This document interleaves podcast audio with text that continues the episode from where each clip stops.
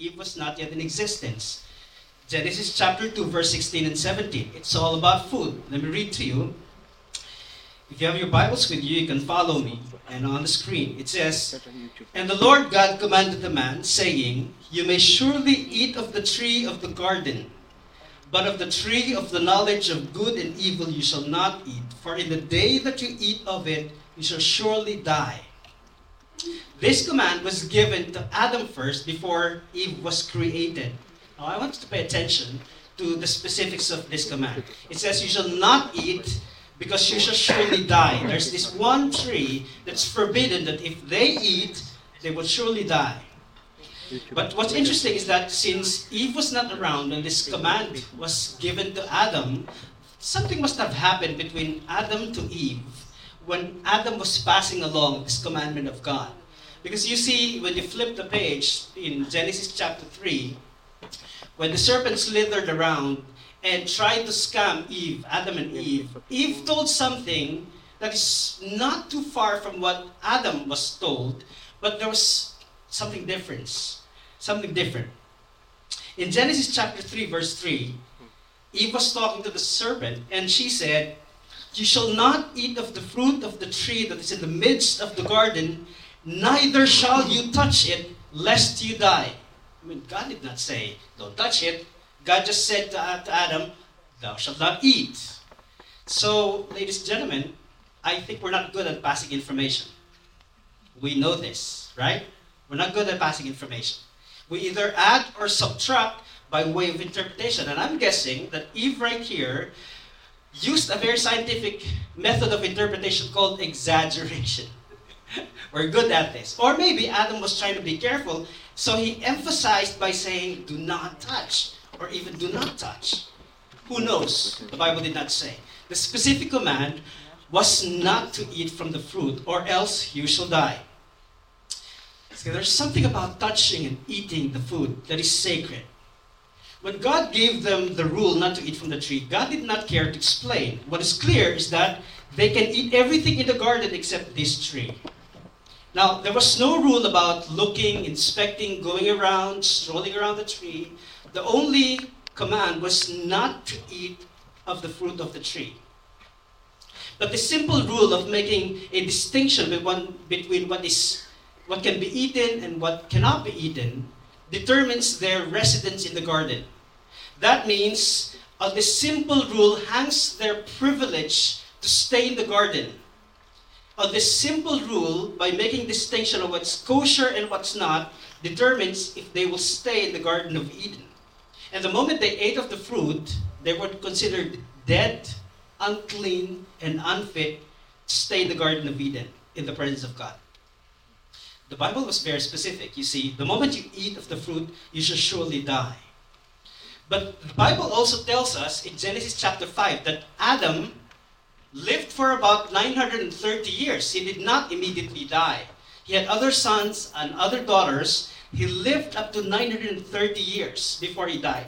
So that means death really is not the absence of heartbeat.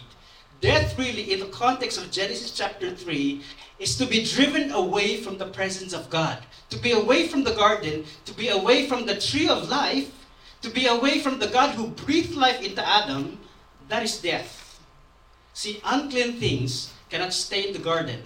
So death in Adam and Eve cannot stay in the garden. So they had to be banished away from the Garden of Eden, away from the tree of life. Now, fast forward to the book of Leviticus. Moses brought the Israelites from Egypt. We know the story. Every year we have the Ten Commandments. Now they're in the wilderness, halfway to the promised land, and guess what? God wants to bring back the Garden of Eden, the taste of Eden in the desert. God wants them, God wants them to bring, God wants to bring them to the promised land. That's the new Eden. But halfway in the wilderness, God wants them to have a taste of what it means to be in the presence of God. And so what God said, build me a mishkan, a tabernacle, and I will dwell among you. The dwelling of God, the presence of God, in the midst of the people of Israel, in the wilderness, is like Eden, going back to Genesis chapter 2 and Genesis chapter 3. But there's only one catch. Because God is holy, God commands the people of Israel to be holy. And that means to be holy in everything that they do. That's why we have the book of Leviticus. But how can they be holy? Let me read to you about the law, about food. Let me start with verses 1 and 2. And the Lord spoke to Moses and Aaron, saying to them, Speak to the people of Israel, saying, These are the living things that you may eat among all the animals that are on the earth. Now, this sounds like the Garden of Eden all over again. Because when God started the Garden of Eden, He told them what to eat and what not to eat. Now they're in the wilderness. God is about to dwell in their presence. God's telling them, this is the law of what you can eat and what not to eat. And what's interesting is that God arbitrarily gave them a command like a boss. He did not explain why don't you, why you cannot eat this food, but why you can eat the other food. There was no further explanation. Just don't eat this food. You can eat this food. Leviticus chapter 11, verse 46 and 47, God gives them a category, a, a, way to work on what to eat and what not to eat. Verse 46 says, This is the law about the beast and the bird and every living creature that moves through the waters, and every creature that swarms on the ground, to make distinction between the unclean and the clean. That's the first category. The clean and the unclean between the living creature that may be eaten and the living creature that may not be eaten. If it's clean and it's living, they can eat. If it's unclean and it's dead, they cannot eat. That's very that's very important. The Jews calls it kosher.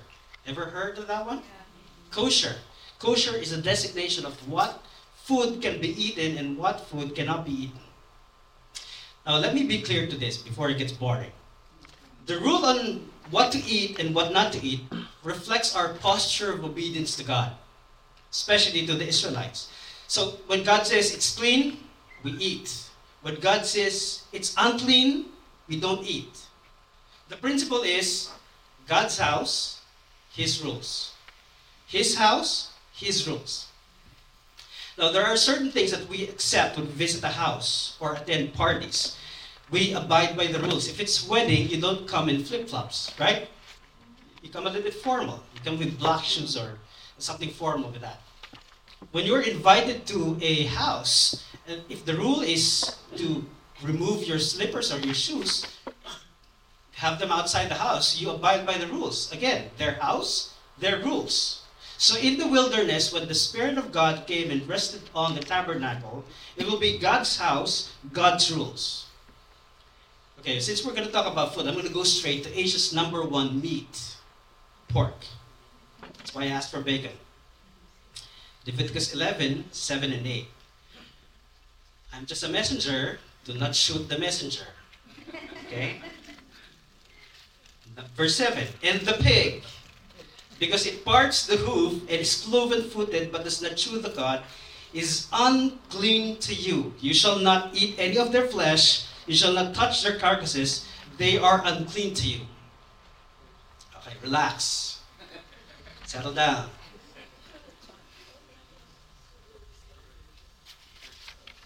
Now, God mentioned some criteria split hoof, cloven foot, and chew the cud. Now, bad news the pig did make the cut. It is unclean. So, goodbye, ramen tonkatsu. Goodbye, bacon. You hate me now. I can see some angry faces right. All right, let me move on before this I get into trouble. You know what? When I was praying for this, I'm thinking about it at the, back of my mind. I'm going to get in trouble. I'm going to get in trouble. I don't have a choice. This is the word of God, and it says it is unclean. I did not invent this. You can find this in your Bible. Leviticus 11:10. But anything in the seas or the rivers that does not have fins and scales of the swarming creatures in the waters and of the living creatures that are in the waters is detestable to you. That means anything on the sea or rivers, no fins, no scales, unclean. There goes the lobsters, the shrimps, the squids, the clams, the oysters, the scallops, even the famous Japanese unagi is out of the table. Anything that swims without fish, fins and scales are called unfit for eating. That goes also for seaweed and seahorse. All right, relax. Verse 13. And these you shall detest among the birds, they shall not be eaten. The eagle, the vulture, the black vulture, the kite, the falcon of any kind, every raven of any kind, the ostrich, the nighthawk, the seagull, the hawk of any kind, the little owl, the cormorant, the short-eared owl, the barn owl, the tawny owl, the carrion vulture, the stork, heron of any kind, the hoopoe, and the bat. This is good news. The chicken is not on the list. yes. Chicken is not on the list. Yes.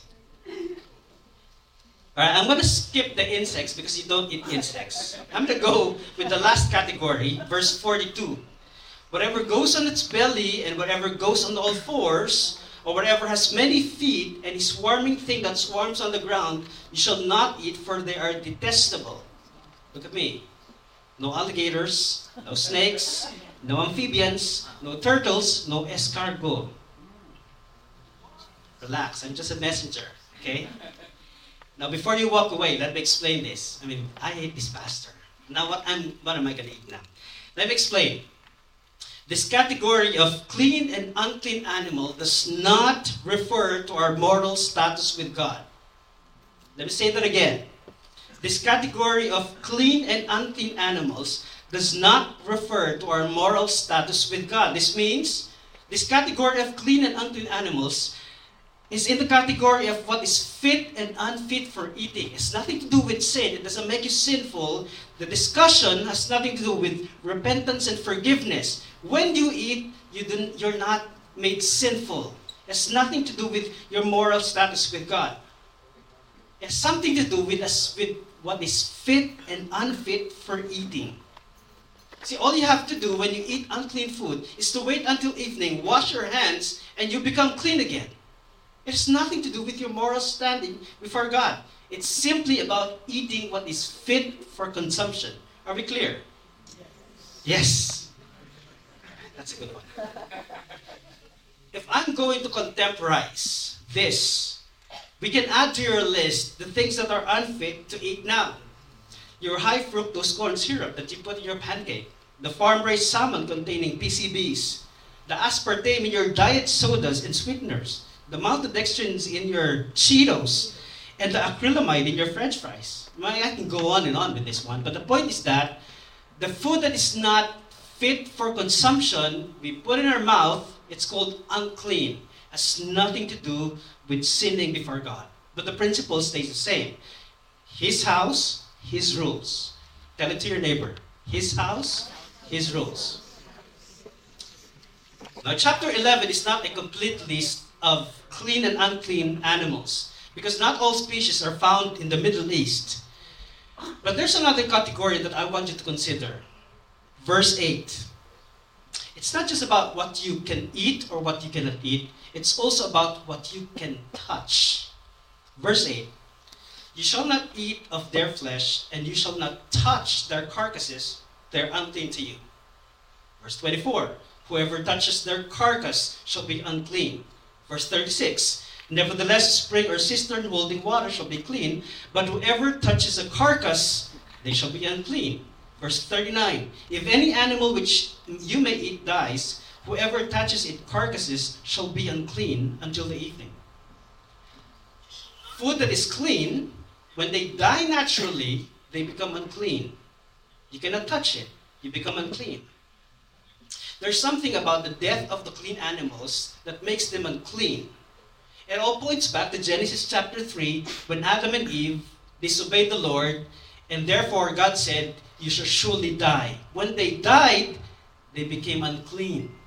The dead animals, the carcass of a dead animal, cannot be touched because it's going to make you unclean. It's a picture of Adam and Eve in the garden. When they were banished from the garden, they became unclean, unfit to live in the presence of God. The reason was given to us in verse 45. This is the reason. If there's anything that you want to remember in this sermon, it is this in verses 44 and 45. It says, For I am the Lord your God. Consecrate yourselves, therefore, and be holy, for I am holy. You shall not defile yourselves with any swarming thing that crawls around the ground. For I am the Lord who brought you out of Egypt to be your God. and you shall therefore be holy, for I am holy. Twice it's mentioned that God is holy, and the Israelites are supposed to be holy as well. Now, one of the most misunderstood words in the Bible is the word holy. What does it mean? Every time I hear about this word used by people outside the church, four out of five, they always misinterpret these words. Even in the church, people inside the church who have been, you've been attending for many years are still perplexed as to what this word really means. What does holy means? We tend to read this word side by side with the words saints and sinless. But that's not true. Because in the Bible, in the context of Leviticus chapter 11, the word holy in Hebrew is kadosh. Kadosh means consecrated, separated, set apart, devoted, dedicated. Technically, it has nothing to do with sinless perfection. It has something to do with being set apart for a certain use, devoted for something. Have you ever heard of the word bespoke? Yes? If you're, you know, if, if you're uh, very particular about your clothing, bespoke. See, every time I hear this word bespoke, I always think about James Bond. James Bond. Everything about him is bespoke, tailor made, custom made. From his clothes to his watch, to his shoes, to his cars, even to the way he introduces himself. My name's Bond, James Bond. Do you ever heard of anyone say that? Hey, what's your name? My name's Bond. No, my name's my name's Bond. James Capo. No, you don't you don't hear that. You only hear James Bond. Even the way he orders his drink, shaken not stirred. I mean, this is bespoke, custom made for him. When you hear the word holy, just think about bespoke. Israel is bespoke to God, custom made for God. In fact, the Ten Commandments in Exodus chapter 20 starts with, I am the Lord your God who brought you out of Egypt. God has taken the Israelites out from slavery and bespoke them, custom made them for Him. That's why what they eat will, will become their bespoke, their identity among all the people of the world. All the nations of the world will know that they are bespoke to God by what they eat. Their diet is bespoke. Here's why. Leviticus chapter 20, verse 24 to 26. He said, I am the Lord your God, who has separate you, separated you from the peoples. You shall therefore separate the clean beast from the unclean, and the unclean bird from the clean. You shall not make yourselves detestable by beast or by bird or anything with which the ground crawls, which I have set apart for you to hold unclean. Again, you shall be holy to me. For I am the Lord, I'm holy, and have separated you from all the peoples that you should be mine. The nation of Israel is bespoke to God, custom made for God, tailor fit for God Himself. So the question is if this is true to the Israelites, what about you and I? Are we also bespoke to God? Have we been called to be unique for God's use? Are we commanded as followers of Jesus to also be holy because God is holy? Amen to that. Listen to Apostle Peter talk about the churches scattered all over Asia. 1 Peter chapter 1 verse 14. He said, As obedient children, do not be conformed to the passions of your former ignorance, but as he who called you is holy, and also be holy in your conduct. In fact, it doesn't stop there. He quotes from Leviticus, the book of Leviticus, since it is written, You shall be holy, for I am holy. What this means is that we are also called to be holy as God is holy. But does it mean that I'm also required not to eat the unclean food? You see, this book of Leviticus is part of a bigger covenant of Israel with God. Their covenant is not the same as our covenant. But we are called just the same, to be holy just as God is holy. So I'm saying, to a certain degree, we become what we eat. The question is, what do we eat? In Leviticus, the Garden of Eden is the tabernacle. And everything inside the tabernacle resembles the Garden of Eden. If you go home and read the book of Genesis, beginning from chapter 1, chapter 2, every time there's a description of the Garden of Eden, and you compare it to the book of Leviticus, where, where the temple is described, they have the same instructions and artifacts inside. What's mm-hmm. inside the temple is the menorah. It, it represents the tree of life in the Garden of Eden. We have the golden table that has the presence or the bread of presence we have the curtain that separates the holy place from the most holy place. And in the curtain, the word cherubim that's guarding from the holy place to the most holy place. And inside the most holy place, you have the Ark of the Covenant. Everything inside the temple represents the Garden of Eden. If it looks like the Garden of Eden, fast forward to the time of Jesus. The Bible said when Jesus breathed his last, the curtain in the temple was torn into two. This thick curtain has the cherubim. The cherubim are the one guarding the most holy place, the Ark of the Covenant. But when it was torn into two, the empty room was exposed. There was nothing inside the most holy place. The Ark of the Covenant was not there. Why? Because in 586 BC, Nebuchadnezzar, the Babylonian king, took away the Ark of the Covenant. It was not returned when the temple was reconstructed by the Jews. It was empty, which means God is not in the place. It's just a symbol. It's an empty room. It has become an ancestral house. It is God's house, but the owner is not there. Nevertheless, Jesus calls this temple my father's house. Now you gotta pay attention to what Jesus said in the early portion of John. He calls this temple to be my father's house. And yet, this father's house is empty. So one day, in John chapter 2, Jesus went to the temple. He went to the temple towards those people who are offering and managing animal sacrifices, and he stopped the animal sacrifices. And so the people reacted by saying, Why are you stopping us? Who are you? What's your credential? Are you a prophet? Tell us. What right do you have to stop the animal sacrifices? Because in the minds of the Israelites or the Jews, only God can accept or reject the sacrifices. And what Jesus was doing was effectively stopping by rejecting or accepting the animal sacrifices. So the question is legitimate. Who are you? What right do you have to stop the animal sacrifices? And instead of replying by giving the reason, Jesus replied differently in chapter 2, verse 19. This is what Jesus said Destroy this temple, and in three days I will raise it up. It's kind of strange for an answer. Where you find it? Now, listen. The temple is where you find the presence of God. This is like the Garden of Eden. This is like the tabernacle. What Jesus seems to be suggesting is that God is not anymore in this place. What Jesus seems to be suggesting is that there's a new place for the presence of God. There's a new address. There's a new Eden. But the Jews did not get it. So the Jews said in verse 20 and 21, It has taken 46 years to build a temple, and you will raise it up in three days? That's ridiculous. How are you going to do it? But then John was very quick to add this in verse 21. He said, but he was speaking about the temple of his body. What does it mean? But it means that Jesus is trying to tell the Jews that God's presence now does not reside in buildings, but in a person. Jesus' body is the temple of God.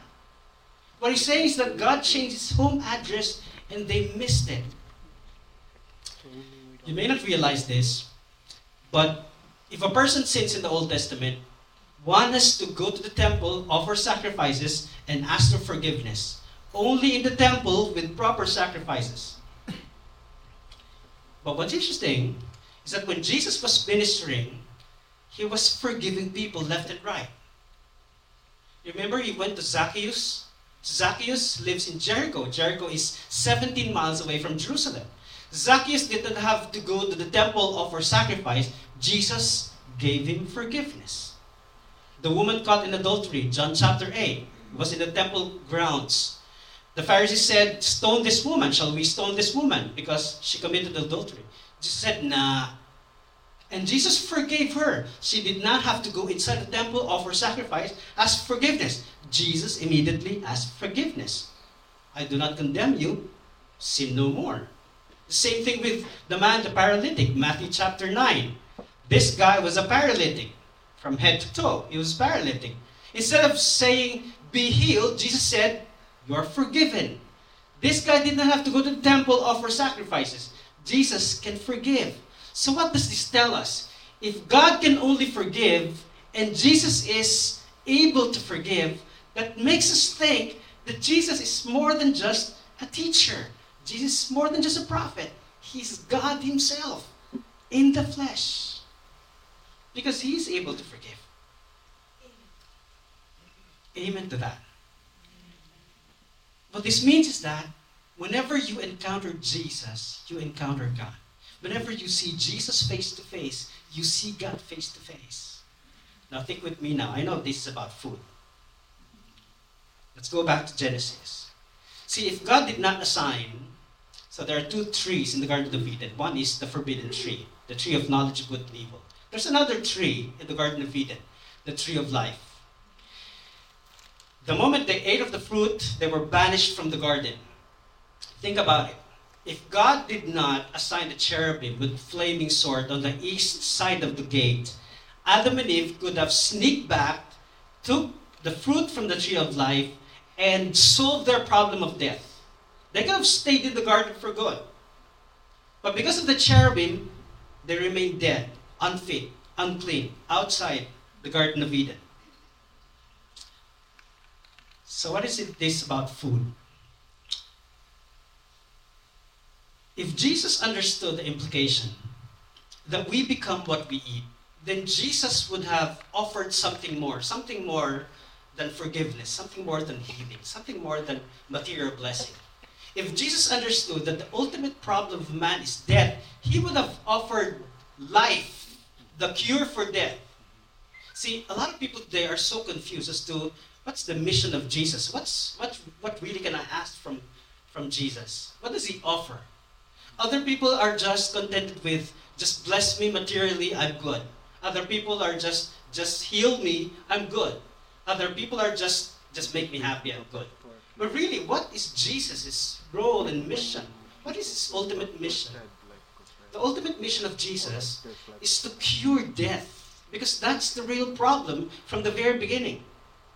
If he is really, if he really understood that we become what we eat, then Jesus would have offered something, food that brings life, food that stops death. Now think about it this way. Why was the last meal of Jesus so special? Why did Jesus break the bread and say, This bread is my body? Now remember, they were having a Passover meal. The center of the Passover meal was the Passover lamb. Jesus could have said, I'm going to get a leg, and he would probably say, This leg is my body. But he did not do that. He took the bread and break it, and he said, This bread is my body. Why did he do that? Because back in John chapter 2, Jesus claims to be the new temple of God. Inside the temple, there is the special bread for the priests called the bread of presence. Only the priests can eat this bread. Literally, when you go to the Hebrew, it says bread of the face or lehem hapanim, bread of the face or bread of the, the presence. Let me read to you Hebrews 9 1 and 2. It says, Now even the first covenant had regulations for worship in an earthly place of holiness. For a tent was prepared, the first section, we're talking about holy place, in which were the lampstand, that's the menorah, and the table, that's the golden table, and the bread of presence. Inside the holy place is what we call the bread of presence, actual bread, real bread. But in Jewish understanding, this bread symbolizes the invisible face of God. To see this bread is to see the face of God. To eat this bread inside the temple is to see God face to face. When Jesus broke the bread and distributed it to his disciples, he was trying to say, I am the new bread. If you eat my body, my this bread, you see God face to face. Because I am God. And to eat this bread in the very presence of God is to have the most intimate fellowship with God. See, Jesus wasn't just offering a kosher bread, clean bread. He was offering more than a kosher bread. He was offering his body. It just doesn't make you clean, it makes you live. Because this bread is the antidote to death. Jesus made it abundantly clear that you become what you eat. You see, clean food makes you clean. Unclean food makes you unclean. But it stops there. Clean food doesn't make you more spiritual. Unclean food doesn't make you a sinner. Food goes into your tummy and eventually it goes out of your body. It doesn't make you more righteous or more of a sinner. So to eat the body of Jesus goes way beyond ritual cleansing. Jesus is offering something more, something that makes you fully clean inside. The body of Jesus is what cancels the curse. It is what brings forgiveness. It is what initiates new life to us. Do you see it? Our real problem, really, is not how to be clean and how to stay clean by what we eat. Our real problem is to get rid of sin and death that really pollutes our body. Our problem is how to restore this broken relationship with God. So that it is true, we become what we eat when we eat this bread that Jesus is offering. If we become what we eat, beloved, Jesus is offering Himself, His body. All we have to do is to eat. Accept Jesus. He's the true God who can forgive. He's the true God who can make us clean. There's something in us that is defiled. The way we think, the way we act, the way we feel, the way we react, our whole lifestyle. But this bread that Jesus is offering, His body, is what really makes us truly clean. Let's pray.